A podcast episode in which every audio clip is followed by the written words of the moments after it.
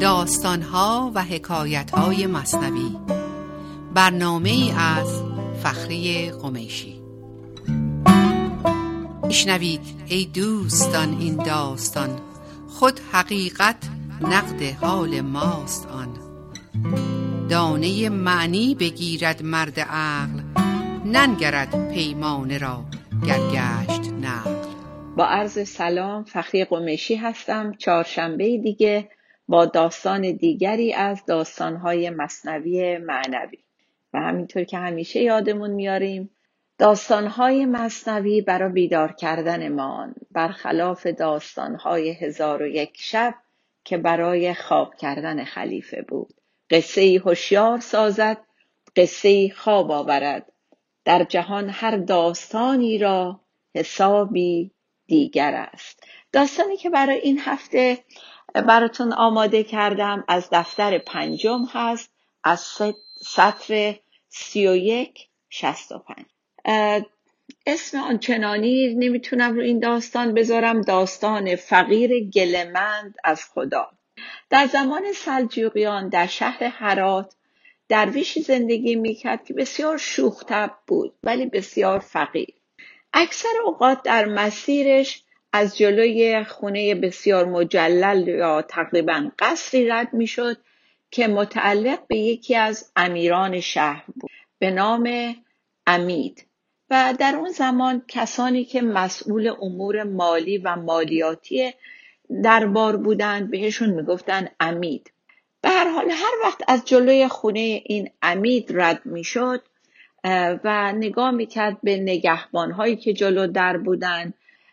چه بیدم خدمه که رفت آمد می‌کردن چه لباس های مرتبی چه کلاهی چه کمربندی چه سروز آراسته. پیش خودش فکر می‌کرد این چه داستانیه. تا اینکه یه روز که خیلی روز سردی بود در زمستان حرات که می‌دونید سیر بودش و این لباس مناسبی تنش نبود وقتی از جلوی این نگهبان با اون لباس خیلی خوشگل و گرم و مرتب و مجلل رد شد. وایسا جلوش و یه سری به آسمون کرد و شروع کرد گلو و شکایت به خدا. گفتش که ای خدا تو بند پروری رو از این امید یاد بگیر. ببین چه آسایش و رفاهی برای نوکر دم درش و نمی‌دونم کارگراش و اینا فراهم کرده. اصل این داستان از منطق و تیر عطار هست. ولی مولانا این داستان رو این اصل داستان رو گرفته و یک کمی بهش شاخ و برگ داده و اون نتیجه عالی رو که می‌خواسته از توش به دست آورده. آن یکی گستاخ رو اندر هرا چون بدیدی او غلام مهترا.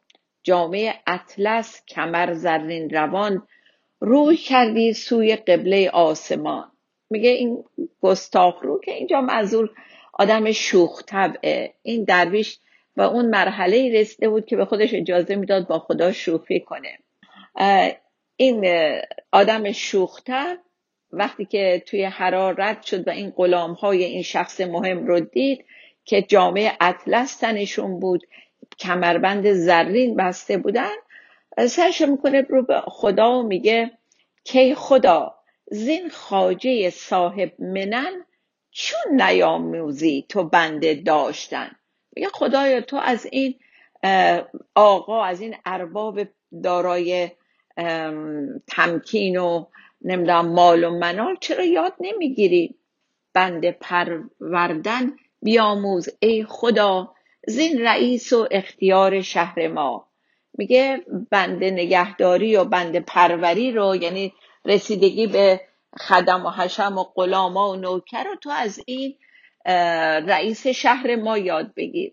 خب طبعا خدا هم می‌دونست که این داره شوخی می‌کنه باهاش و معمولا بعضی انسان ها به یه جایی می‌رسن اونقدر نزدیک میشن که خیلی راحت اینو گفتار با پروردگار رو داشته باشن. به هر حال خدا هم جوابشو داشت وقتی که این گفت اینو نگاه کن ببین چه جوری نگهداری می‌کنه از خدم و حشمش خدا هم جوابشو داشت. از زبان مولانا میشنویم. حق میان داد و میان به از کمر. گر کسی تاجی دهد او داد سر. در واقع مولانا از زبون پروردگار میگه میگه که خدا میان داد به تو یعنی کمر و قد و قامت داده به تو. ولی تو نگاه به کمربندی که روی اون بسته شده می‌کنی و کسی تاج داده سر آدم ولی خدا خود سر رو داده. تفاوت سر و تاج رو نگاه کن یا قد و قامت و کمر صاف و مرتب رو با کمربند. این دوتا رو فرقش رو نگاه کن. مولانا اینجا می‌خواد به ما یه یادآوری بکنه که واقعا ما انصافا با خودمون رو راست باشیم که ما بنده های خدا چند تا از نعمت هایی رو که داریم یادمونه. چقدر قدر نعمت هایی رو که داریم می‌دونیم قدرشون رو و میشناسیمشون اصلا. بعض وقتا یادمون میره می‌شد این نعمت رو ما نداشته باشیم. از بس عادی میشه برامون و همیشه داشتیمش که یه لحظه فکر نکردیم اگه اینو نداشتیم چجوری بود زندگیمون. خلاصه تا اینکه یه روز ورق برگشت تو روزگار و این امیدی که انقدر مورد اعتماد شاه سلجوقی بود در اثر سخنچینی و سعایت دوروری های شاه مورد غضب قرار گرفت. یه جوری در گوش شاه خوندن که این به تو خیانت کرده و از مال و منالی که بایستی جمع می‌کرده و به خزانه میفرستاده برای خودش قایم کرده و تشکیلاتی درست کرده. در حضرت داره به تو خیانت می‌کنه. خب شاه هم که تحت تاثیر این سعایت ها و بدگویی ها قرار گرفته بود دستور میده امید و می‌گیرن میارن زندانی می‌کنن و همه خونه و زندگی و تشکیلاتش رو هم تصرف می‌کنن و حتی غلامها و نوکرهاش رو هم میارن و سعی می‌کنن از اونا حرف بکشن که ببینن آیا چیزی پولی گنجی نمی‌دونم جواهری چیز دیگری رو این جای دیگه قایم کرده بوده یا نه. باز اینجا مولانا میفرماید تا یکی روزی که شاه آن خاجه را متهم کرد و ببستش دست و پا. آن غلامان را شکنجه مینمود که دفینه خاجه بنمایید زود. غلاما هی شکنجه می‌داد میگفتش که باید به من بگین که این رئیس شما این خاجه شما این پول و پله و جواهراتش رو کجا قایم کرده. خلاصه هزار یه بلا سر این غلاما میاره ولی اونها واقعا لام تا کام حرف نمی زدن و زیر شکنجه به اربابشون وفادار میمونن. و هیچ چیزی رو لو نمیدن.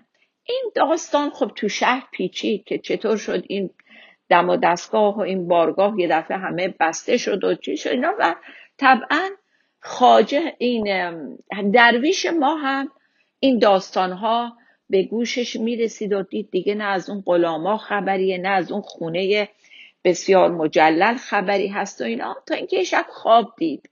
خواب دید و حاطفی در خواب بهش اینو گفت. گفتشن در خواب حاطف کی کیا؟ یه حاطفی به خوابش اومد و گفت ای بزرگ مرد ای آقا بنده بودن هم بیاموز و بیا. خدا حالا جواب و اینجا میاره می‌ذاره تو کاسه این درویش. به صورت خواب بهش وحی میشه میاد به دلش که حالا تو هم بنده بودن و از غلامای این امید این خاجه یاد بگیر. تا مرحله جان کندن زیر شکنجه رفتن و بر علیه آقا و ارباب خودشون هیچ حرفی نزدن و کاری نکردن. آنچه میبافی همه ساله بپوش زان که میکاری همه ساله بنوش.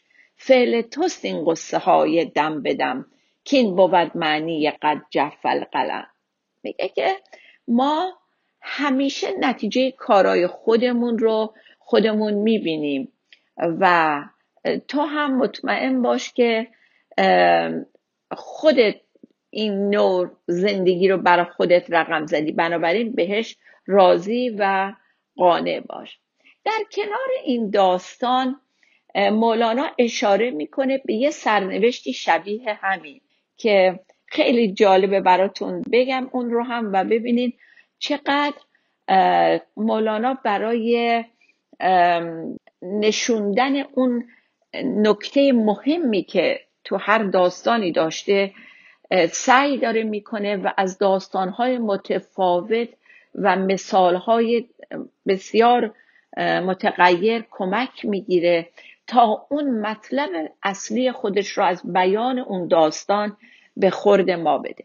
با ما باشید. با یک شنیدن یک آهنگ برمیگردیم. قسمت دوم و اون تیکه دیگر رو براتون میگم. با ما باشید.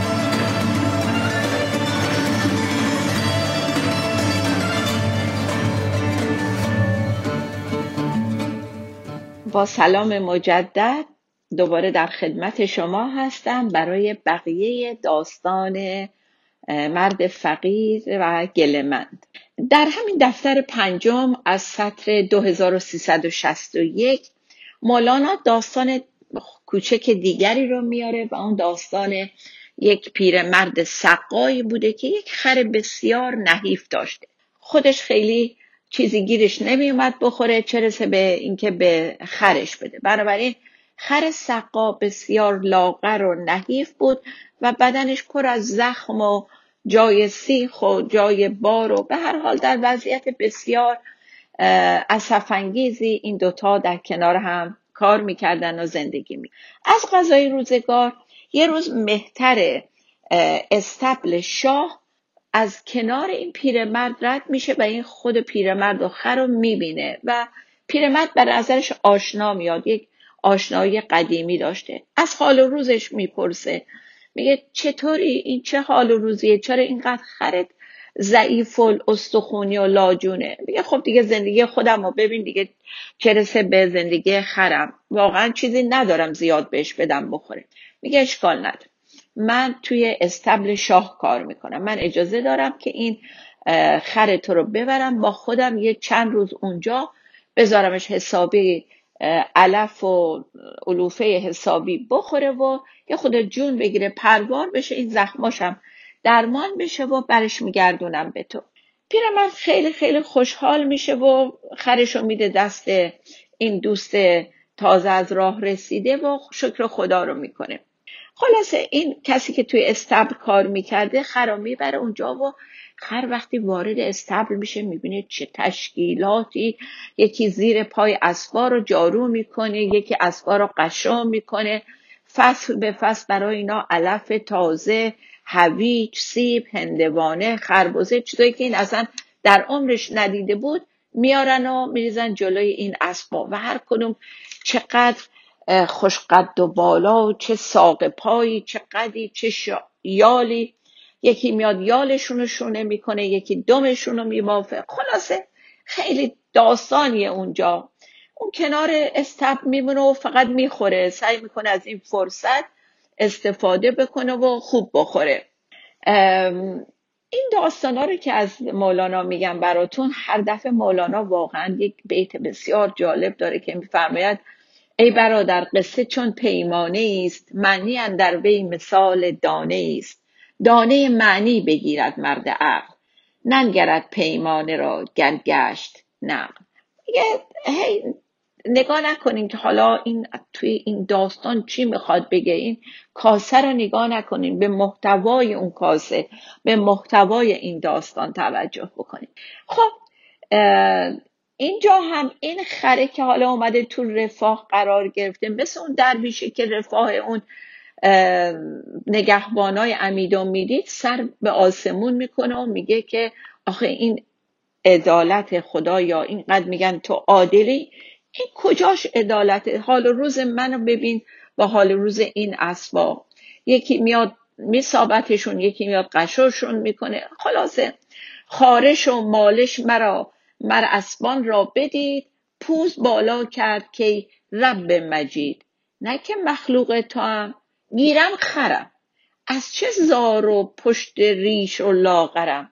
یا از چه زار و پشت ریش و لاغرم؟ این هم سرش می‌کنه به آسمون رو به خدا همون گله رو که درویشه می‌کرده می‌کنه.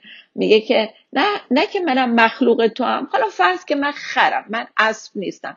ولی آخه این رواز که پشتم اینجور زخم و این داستان ها شبز درد پشت و از جوی شکم آرزومندم به مردن دم بدم. میگه شبا از درد پشتم و از دلزعفه جو می‌دونین دیگه از جوی شکم یعنی دلزعفه دارم. اینقدر شبا گرسنه میخوابم که آرزوی مردن می‌کنم. خلاصه اینم در حالی که حالا به نعمتی رسیده بود نعمت رو فعلا فراموش کرده بود و شروع کرده بود به شکایت و گله به خود. اتفاقا چند روز که اونجا بود یک دفعه تبل جنگ و شیپور جنگ زده شد و گفتن جنگ شده. اومدن تمام اسبای استبل شاهی رو برای زیر پای امیرایی که باید به جنگ می‌رفتن از استبل بردن و خب طبعا به این کاری نداشتن. این خر لاغر مردنی استخونی رو کسی نگاش هم نمی‌کرد. اومدن همه اسبای اون با اون اسبای خیلی خوش آب و رنگ و قد بلند و ساق پای آنچنانی همه رو از استب بردن و فرستادن جنگ. یه زمانی گذشت و یکی یکی سر کله اسبای زخمی و لنگ و شل و کور پیدا شد. اولا نصفشون دیگه بر نگشتن و تو جنگ از بین رفته بودن و اونایم که برگشتن حال و روزشون وحشتناک بود. از قضا باز آمدند آن تازیان اندر آخر جمله افتان و ستان. می شکافیدند تنشان تنهاشان به نیش تا برون آرند پیکانها ز ریش. دیگه وقتی این اسبای زخمی رو برگردوندن آوردن تو استب حکیمای یا همین دکترای دام اومدن و شروع کردن زخماشون رو بستن مرهم گذاشتن تیر رو در می آوردن از توی زخماشون. خلاصه یک وضعی بود. این خره که حالا شاهد این چیزا بود که دید ایداد بیداد نه اون عزت و شکوه نه این حال و روز زار و این در و اینها. خلاصه آن, آن خران را دید و می گفت ای خدا من به فقر و عافیت دادم رضا. زان نوا بیزارم و زان زخم زشت هر که خواهد عافیت دنیا بهشت. میگه که خدایا غلط کردم معذرت می‌خوام. من نه اون عافیت و اون وضع شکوهمند رو می‌خوام نه این درد و این شکاف ها و این زخم و که آدم دلش ریش میشه اینا رو می‌خوام. من به همون زندگی خودم راضی هستم و دیگه گله نمی کنم و دل به شوکت های آریتی نمی بندم اینجا مولانا می‌خواد یاد ما بندازه که واقعا به اون چه که داریم راضی و تسلیم باشیم چون که اون وضعیت ما رو خیر ما رو بهتر می‌دونه. و یه شاه بیت داره مولانا در اینجا که میفرماید از دفتر پنجم هست این سطر 2358 چون که قسام اوست کفر آمد گله. چون که قسام اوست یعنی قسمت کننده روزیامون. چون که قسام اوست کفر آمد گله. اگه گله کنی کفره. صبر باید. صبر مفتاح سله به شرایطی که داریم صبر کنیم. اون باز کننده است. اون صبر ما نجات دهنده است. واقعا این مصرع اول این شعر همینطور مصرع دومش. ببینید چقدر پیام توشه. چون که قساموس کفر آمد گله. گله کفره. گله نکنیم که گله کردن به تصمیم خدا به نوع تقسیم خدا یک کفره. و یه شعر خیلی قشنگ که از دیوان براتون پیدا کردم میگه که تو از خاری همین نالی نمی‌بینی عنایت ها مخواه از حق عنایت ها و یا کم کن شکایت ها تو از خاری همین نالی نمی‌بینی عنایت ها ما واقعا این هم عنایتی که داریم میبینیمشون نمی‌بینیم. چسبیدیم به اونایی که نداریم.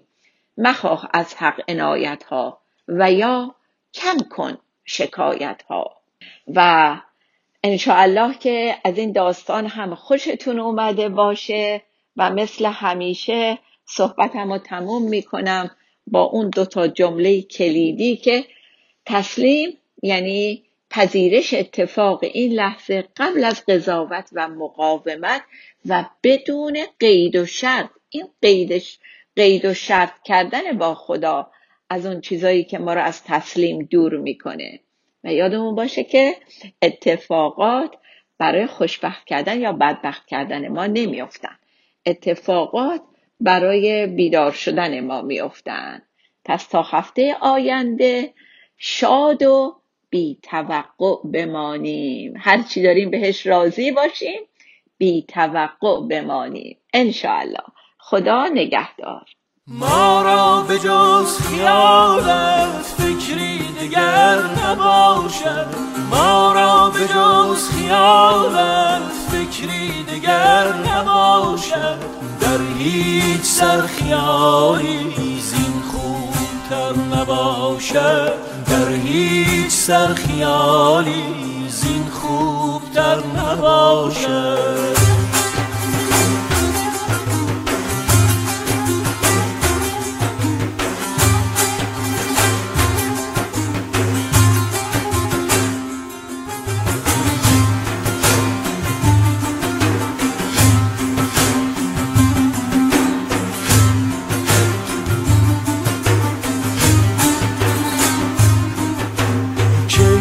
شب روان کویت آرند ره به سویت.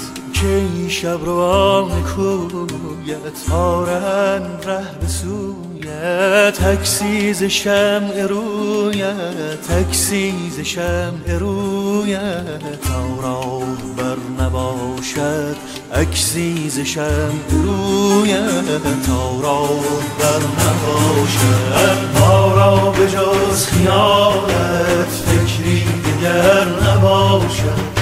ما را به جز خیالت فکری دیگر نباشد. در بی سر خیالی زین خوبتر نباشد.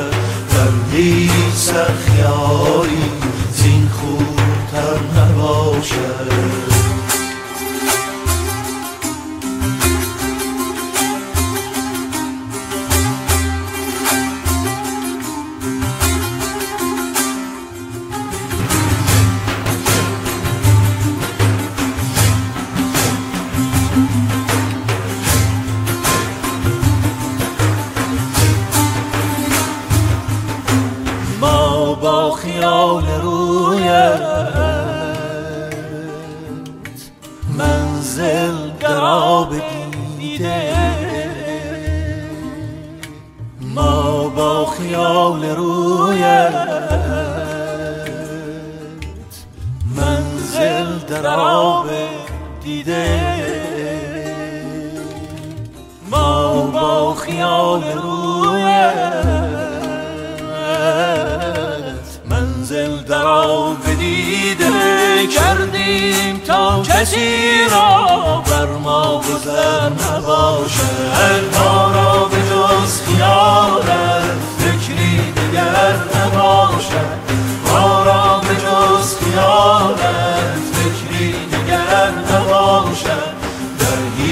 هیچ